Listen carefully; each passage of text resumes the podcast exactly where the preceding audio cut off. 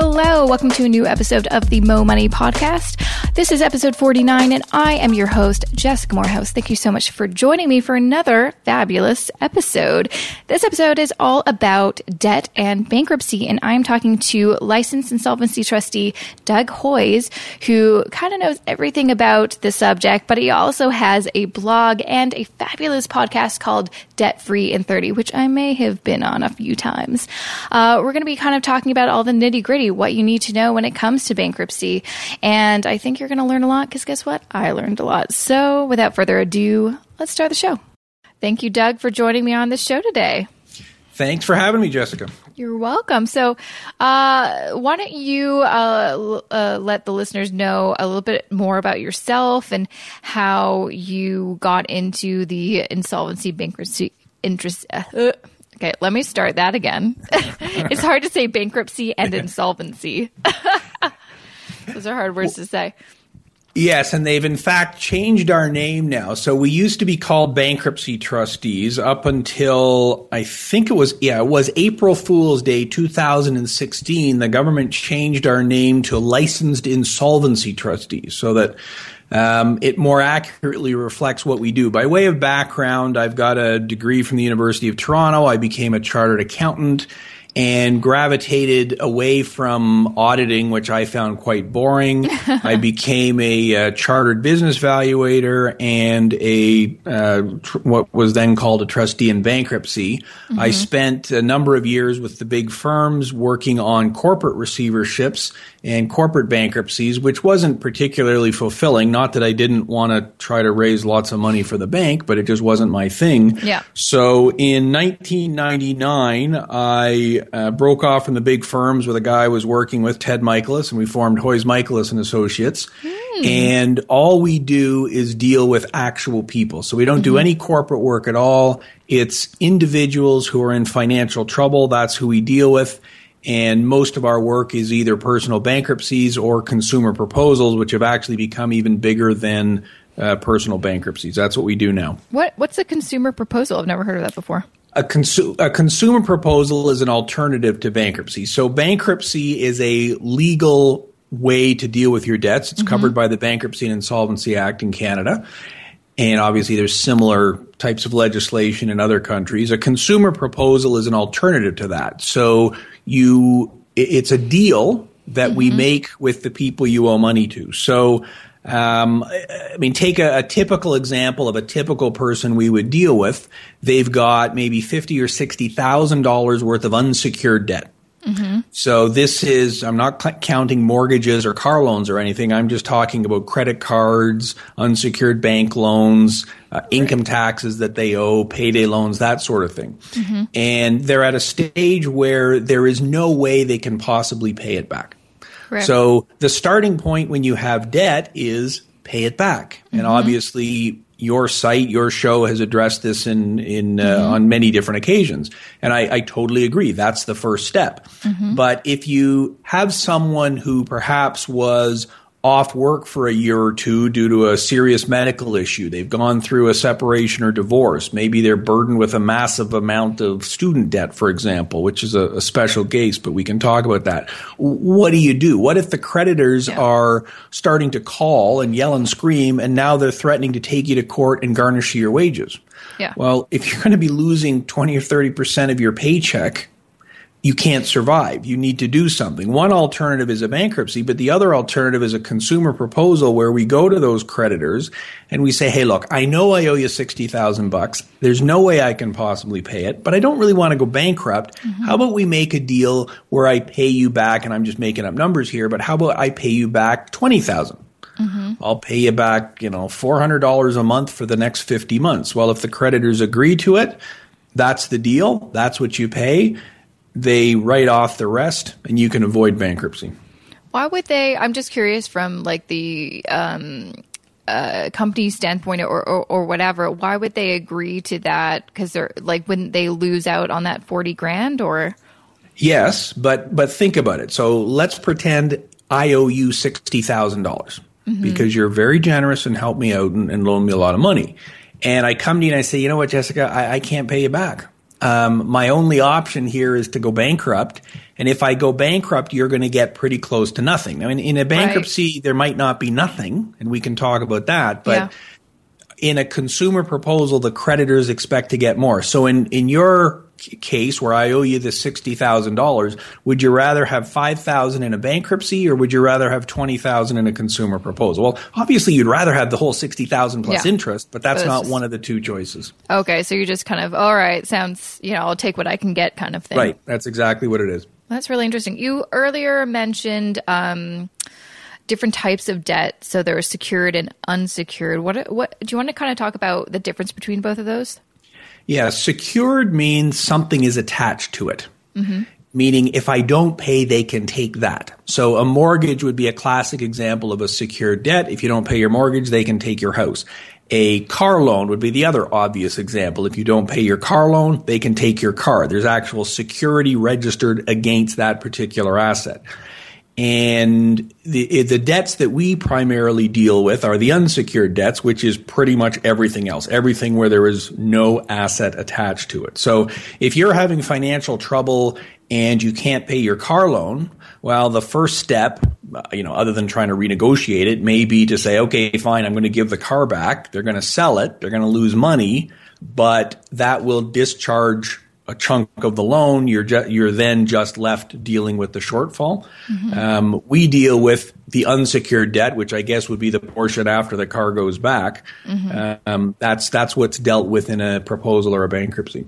Interesting. Do you find that most people that are in a situation where they have to look into bankruptcy, they have more unsecured debt than secured, or is it kind of just a mix?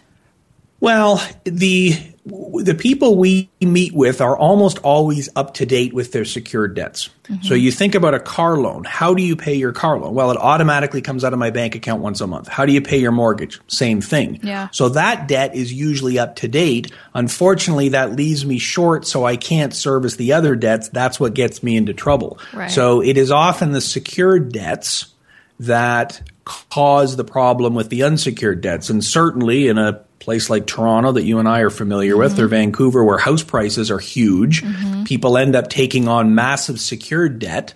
And then, how do I furnish this house that I just bought? Well, I start using credit cards to support it. One kind of debt often leads to the other. Mm-hmm, mm-hmm.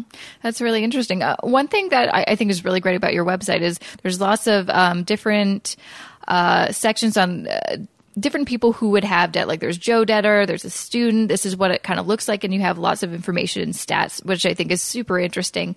Um, just in your line of business, who are kind of the most common people to you know have to file for bankruptcy or in a kind of a, a pickle when it comes to their debt?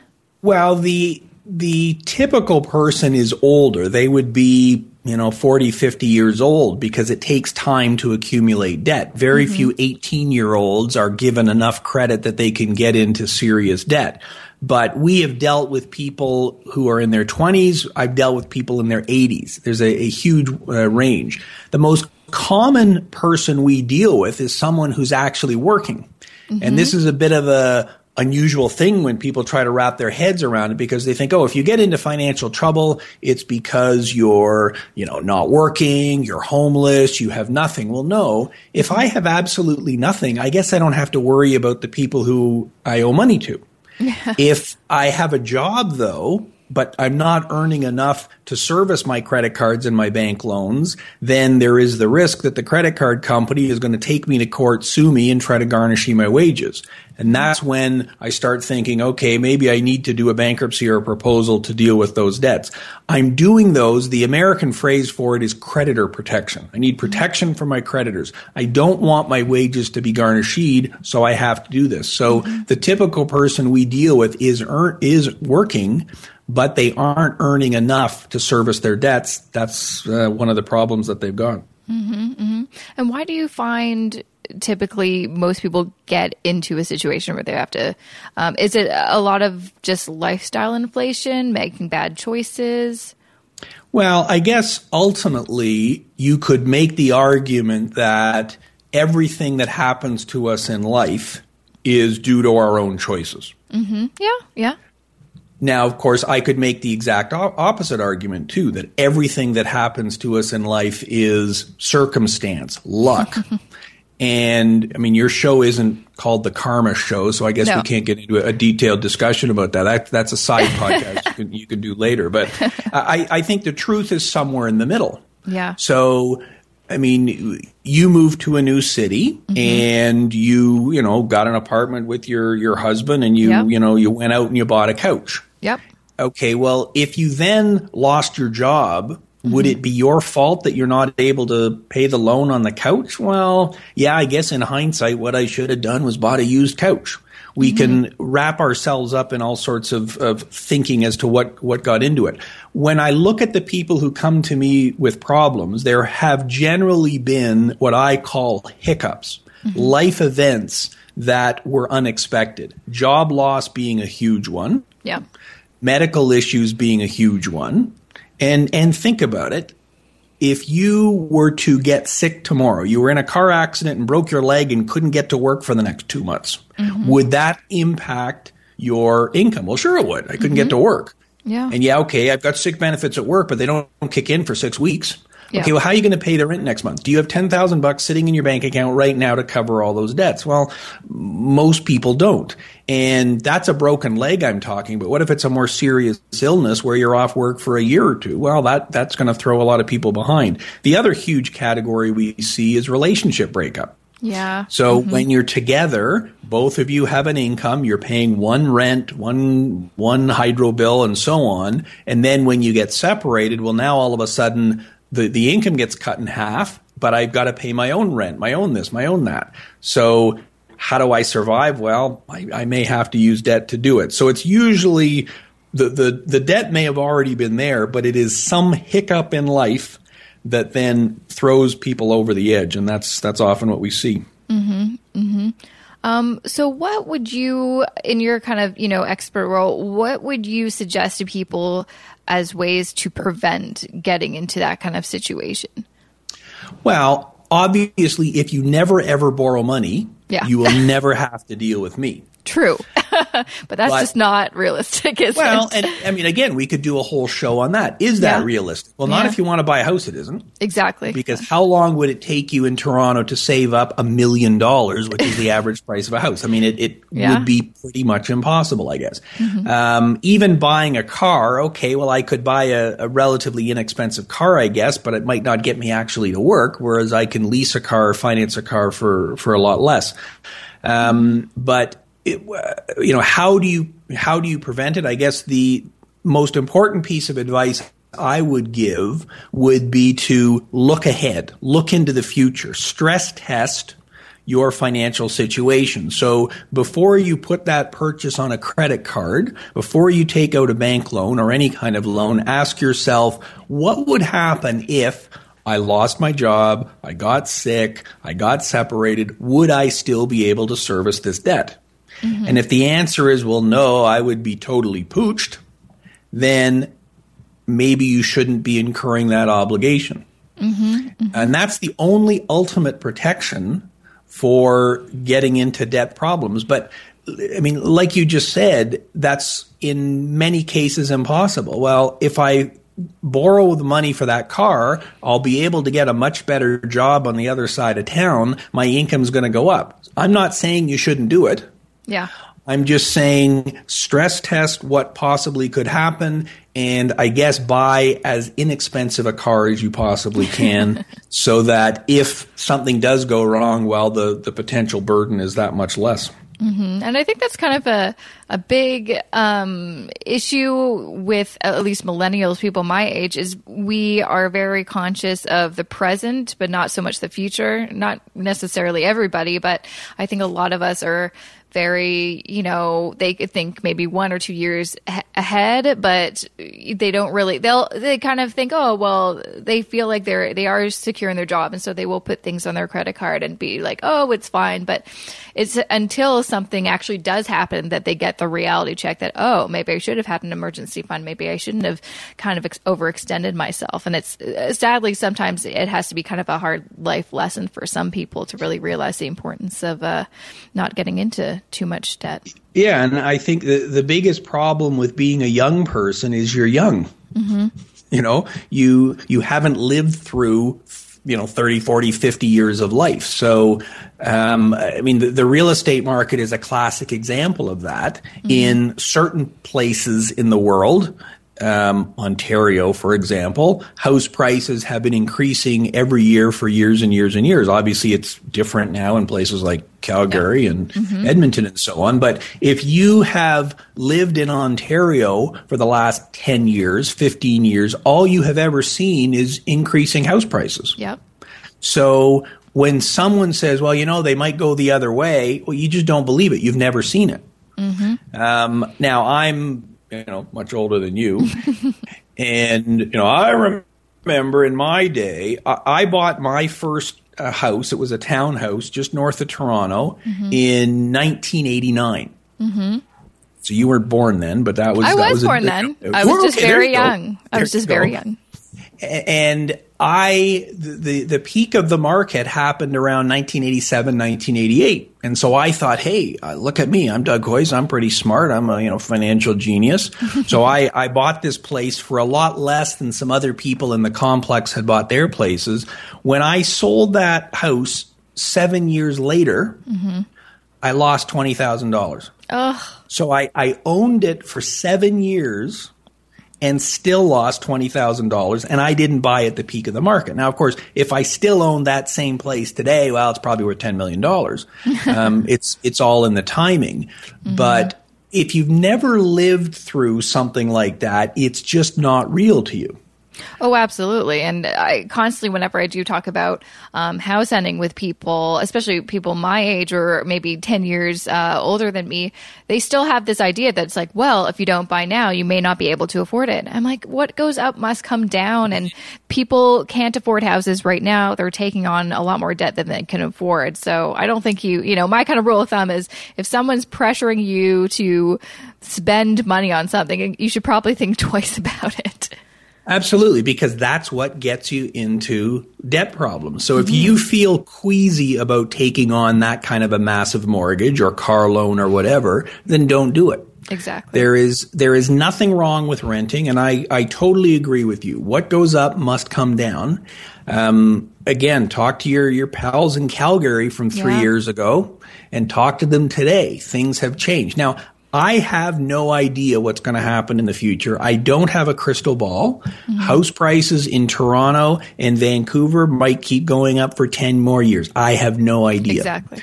But if you can't afford the payment now, then don't do it. Exactly. Rent. It's as simple as that. Absolutely. Um, so we kind of uh, talked about ways to kind of prevent yourself from getting um, into debt or having to file for bankruptcy. But I know some people, you know, it, it, happens. But the thing that I think is very common with people who have gotten into debt is repeating the cycle. So do you want to kind of talk about that because I feel like a lot of people may not kind of learn their lesson after having kind of a, a, bad financial situation and may, you know, kind of just keep going. And I know a lot of that could also happen because sometimes it's so cheap to get money. Like I'm just talking about like if you were to go to um, kind of a payday loan place and then that's kind of where it just kind of, you know, spirals out of control. Yeah, once you go to a payday loan place, you're pretty much done. Yeah, um, it makes me so sad whenever I see a commercial for. I'm like, no, I hope no one's listening. no, and they're they're very good at at marketing, mm-hmm. um, and the governments in various provinces have been tightening the rules. And in Ontario, they're looking at some some proposed changes that may or may not happen. But uh, I mean, with payday loans, do the math. In mm-hmm. Ontario, the maximum they can charge is twenty one dollars on a hundred which doesn't sound like very much. Mm-hmm. Um, and in other provinces in other parts of North America, it's it's slightly different. But if you borrow hundred dollars every two weeks and have to pay back hundred and twenty one dollars, mm-hmm. and you do that for a year, that's the equivalent of a five hundred and forty six percent annual interest. Mm-hmm. Wow. It's it's uh, yeah, it's mind-boggling, but we we don't um, we don't look at it that way. So you have to step back and look at the big picture. We get into this trap of oh, the loan payment is only two hundred and forty-two dollars biweekly. I can afford that.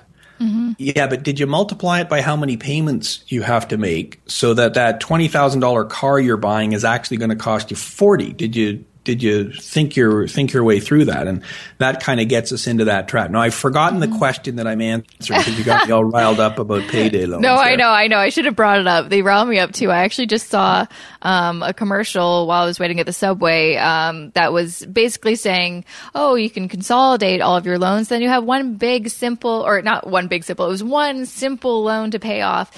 And for me, I'm just like, wouldn't you want like I would rather have three smaller loans loans to kind of chip away at than one scary big loan. Like, do you want to talk about? Because um, I don't know too much about consolidation of loans, but it seems like it's kind of a a popular topic. Well, let, let's do the math. So you've got three credit cards and you owe $10,000 each on them. Mm-hmm. So your total debt is how much? Thirty thousand. Thirty thousand. Okay, there you yeah. go. You nailed that one. Okay, I'm so like, oh my gosh, I hope I got you, that right. you got it right. You got it right. Okay, so now you go and you get a consolidation loan where you take all of that debt and they put it into one thirty thousand dollar loan. Mm-hmm. So how much is your debt now? Still well, thirty. Still thirty thousand. Yeah. Mm-hmm. So what have you changed?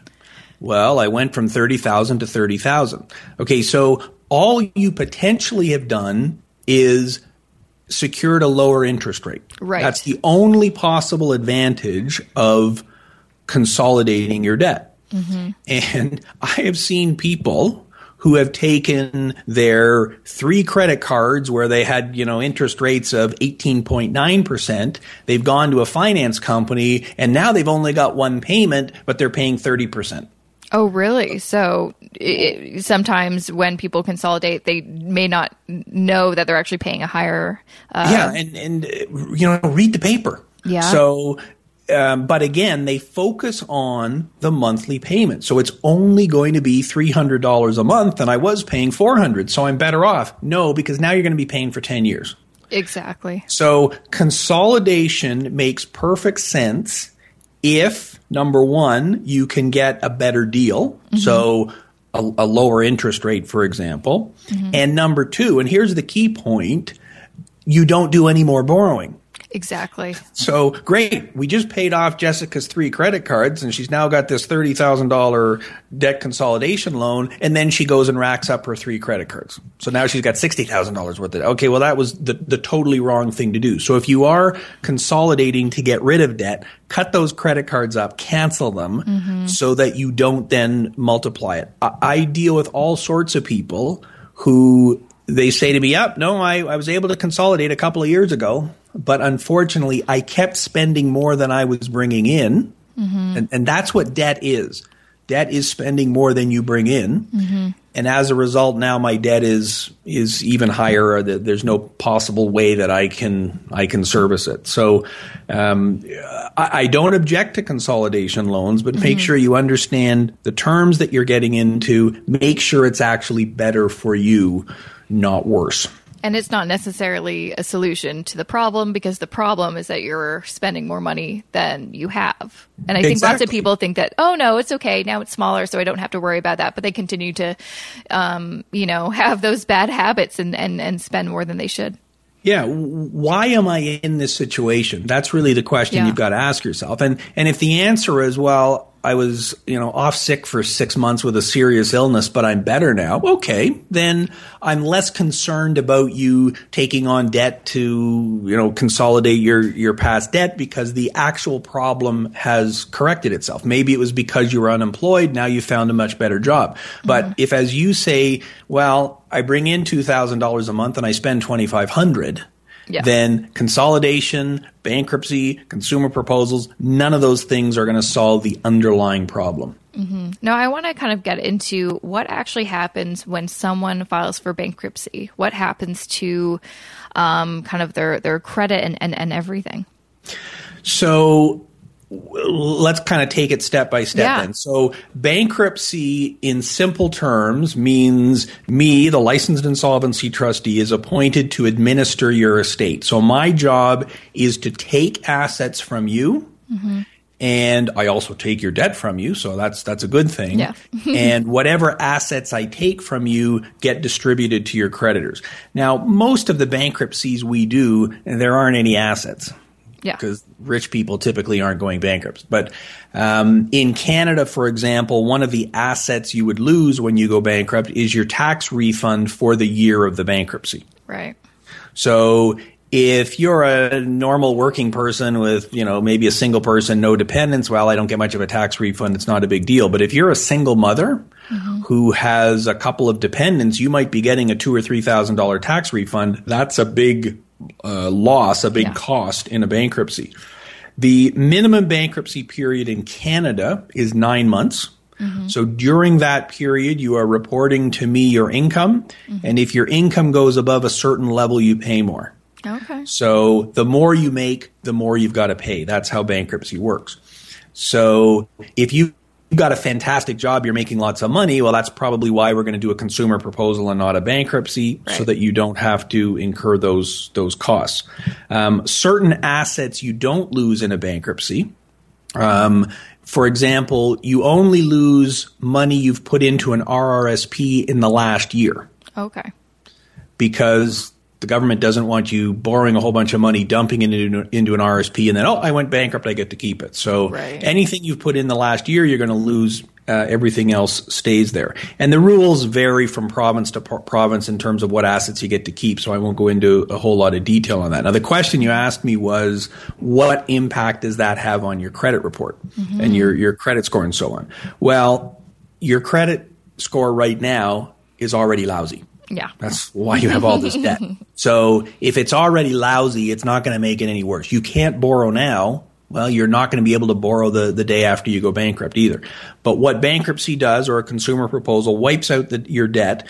Equifax, mm-hmm. which is, and TransUnion uh, is very similar, will leave the note about your bankruptcy on your credit report for six years after the bankruptcy ends. Mm-hmm. So if it's a nine month bankruptcy, well, nine months plus six years, roughly seven years. Yeah. That doesn't mean you can't borrow for seven years. It just means there's a note on your credit report. And so you're going to have to take steps to reestablish and rebuild your credit. You're going to have to prove that you are now a credit worthy person. You're going to have to start by getting a, you know, a smaller credit card, a smaller loan, and, and rebuilding from there. A consumer proposal stays on your credit report for three years after the proposal is finished. Mm-hmm. So both of them have a detrimental effect on your credit report, but your credit was already lousy by wiping out the debt and then dealing with the underlying issues and beginning to rebuild. Uh, most people are able to come out in much better shape two or three years down the road. Yeah, exactly. Wow.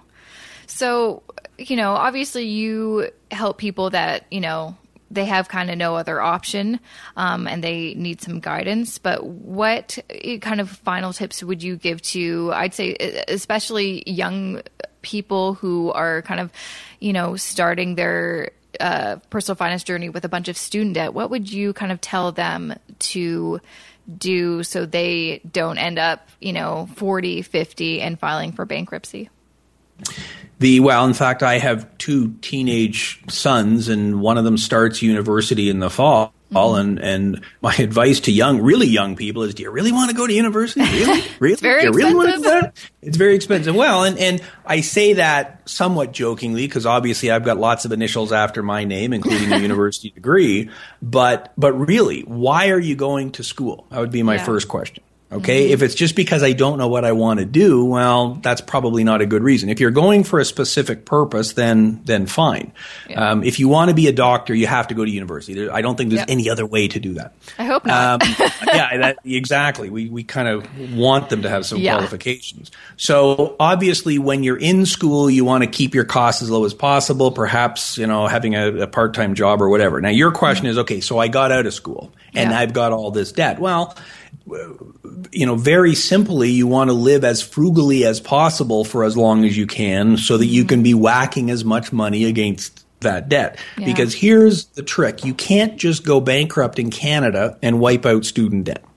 Mm-hmm. There, there are special rules that say student loans are only automatically discharged in a bankruptcy if you have been out of school for more than seven years oh, when wow. you go bankrupt.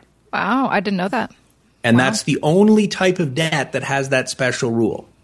So you can rack up your credit cards and go bankrupt. The debts are going to go away. I mean, if you've committed fraud, then maybe you got a bit of, a, a bit of a problem. But with student loans, the government does not want you borrowing $100,000, becoming a doctor, and then the next day going bankrupt. Mm-hmm. So bankruptcy is not an option in general terms until you've been out of school for seven years. Not when you got the loan, which was at the start of your four year degree, Yeah. but w- f- seven years from when you've ceased to be a student. So we do do uh, bankruptcies and proposals for people with student loans that are less than that so that we can deal with all the other debt that they've got, the credit cards and, and so on. Um, but it's, it's a big challenge. And it's something, in fact, in, in 2008, uh, my partner and I testified before the Senate Banking Committee on this exact issue. And uh, as they were looking at changes to the insolvency le- legislation, and my advice was, you know what, you shouldn't be penalizing students to this extent. Okay, maybe you make it a two year rule or a five year rule or something, but it's it seems pretty punitive. When I went to school, you know, back in the, the dark ages, um, I could get a summer job at minimum wage and earn enough to pay for my tuition and my books. Yep. We can't do that today. Especially it's- if you're it's- living on campus and, you know, yeah, school is just incredibly expensive these days. Insane. Well, and and what does a just you know tuition for a year cost now? Forget about living expenses and Yeah. everything. I mean, and you, you know better than I am because you're close to the process. But you know what is it? Ten grand, fifteen grand, something like that. yeah, when you might throw be closer to 10 co- grand now, depending on what school you go to. Yeah. And, and where and well, what summer job can you get where you can clear ten thousand dollars? Like it, uh, I You'd don't be working know. if- two jobs. I'm, I'm sure of it. yeah, just and to at minimum like wage, that. the, the the math maybe doesn't even work. So I think what you have to do if you are in that position is keep your costs as low as you possibly can. Certainly, don't be taking on any new debt. Mm-hmm. And yeah, I realize it means you're probably not going to be buying the house you want tomorrow. You probably can't drive a fancy car. But the more you can throw at it, the better. And do the math. Every dollar I pay on that debt, look at how much it's going to save me in the future. And I realize that student loan debt doesn't carry as high an interest rate as a credit card or a, um, a payday loan would. But every dollar you can whack against it, the better. But you know, I, I have a lot of empathy for students and, and former students today because, you know, I can't get married as soon as I used to. I can't start a family as soon as I used, w- would have perhaps in the past. I can't be buying a house because of this mountain of debt. But um, unfortunately, that's the world we live in, and you've just got to do what you can to chip away at it. Absolutely. That's some great advice. It's it's you know not easy to hear um, i'm sure to some students that are listening but it is kind of that's just kind of how it is at least right now. You're you know if you're taking out some student loans you're gonna just have to you know buck up work your butt off try to find a job after school number one try to work as much as you can save as much as you can and live as frugally as you can until you've got that debt paid off but then it's all Yeah. uh, then it's all good. Like that's Yeah. the thing that I think lots of people have a hard time wrapping their head around, especially if they have been paying debt for years. It's it's hard to kind of imagine that life being debt free, but I don't know. I've been debt free for years, and it's the best feeling in the world. Oh yeah, it's it's it's way better than the alternative, but you've got to get there. So I think you you take, take a look at the situation you're in now and look at all the different alternatives. And you know, obviously, you're going to look to to family to help out if you can. You're going to look to getting a uh, like you say, you know, maybe it's a part time job to go with my full time job. Maybe I'm going to be a bartender on the weekends to supplement the income I've, I've got. Um, it's it's not forever exactly. like you said you you had debt you've paid it off. Well now you've got time to focus on other things. So the more you can throw at it in as short a period of time as possible the uh, the more likely it is you'll be able to come out the other end. And if you do have a, a mountain of overwhelming debt then seek professional help. I mean if you've got a medical issue you you know you don't just read stuff on the internet. You actually go and, and talk to a professional about it. So Absolutely. um, it's it's it's what you've got to do to deal with the problem. Well, Well, thank you so much, Doug, for joining me. I learned a lot about bankruptcy and debt today. Great to talk to you, Jessica. And that was episode 49 of the Mo Money podcast. Make sure to check out Doug's uh, blog and podcast. I've even made a couple appearances on his podcast. You can check out all that good stuff at hoyes.com. That's H O Y E S.com. And then, of course, I will link to um, some of the stuff we talked about and some of his great podcast episodes on uh, the show notes for this episode, which is at jessicamoorhouse.com slash 49. And of course, I've only got a few more episodes to wrap up this season. Um, I'm very excited. Next week, I've got an episode with my grandma, my dad's mom. Very excited to share that. The week after that, I've got the fabulous Gail Vaz Oxlade. And then to kind of conclude season two of the Mo Money podcast and to celebrate my one year anniversary, I will be doing a solo episode to kind of celebrate my one year anniversary, me turning 30 so it's going to be a really fun solo episode. And of course, there will also be a contest. I'm going to give away some awesome prizes to celebrate the occasion. So make sure that if you haven't already subscribed to this show on iTunes, do so. Also, just sign up to my mailing list, jessicamoorhouse.com slash subscribe. You will never miss an episode or any important information. And thank you for listening once again. I think you're awesome. And I'll see you here next Wednesday.